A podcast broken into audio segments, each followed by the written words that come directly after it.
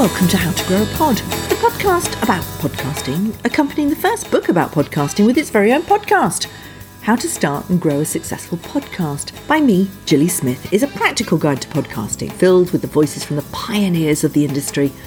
And this is where you can hear the full interviews, virtually unedited and full of the advice that you need to make a successful podcast, whatever that means to you. From storytelling to monetizing, marketing, producing and editing, this is the ultimate guide to getting the most out of your podcasting pleasure. Here's a little soup song to wet your whistle. Ira Glass of This American Life. And that's basically what I do now. You know, like, when I'm going into an interview, I think about, like, what did this person go through? And then what might it mean? Because I think it gives you the most powerful kind of story.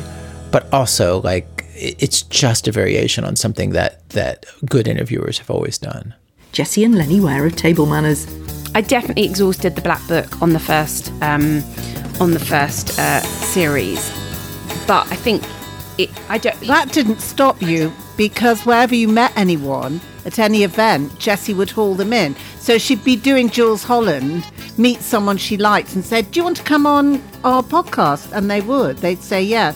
Olly Mann have answered me this. At the time, we were in our mid-20s. We were kind of aiming at, like, us as sixth formers. So we were thinking about what would an 18-year-old who has a curiosity about the world and a slightly sardonic sense of humour, what would they like? Helen Zaltzman have answered me this. I think it's also partly the entrepreneurial spirit of America, where they're like, I'm going to do a thing.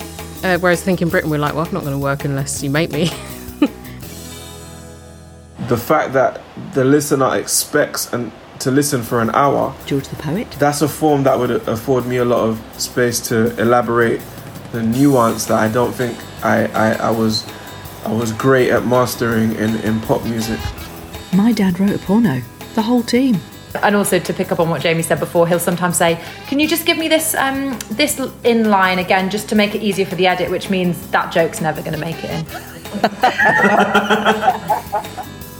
Listen in each week to learn how and why to grow a pod.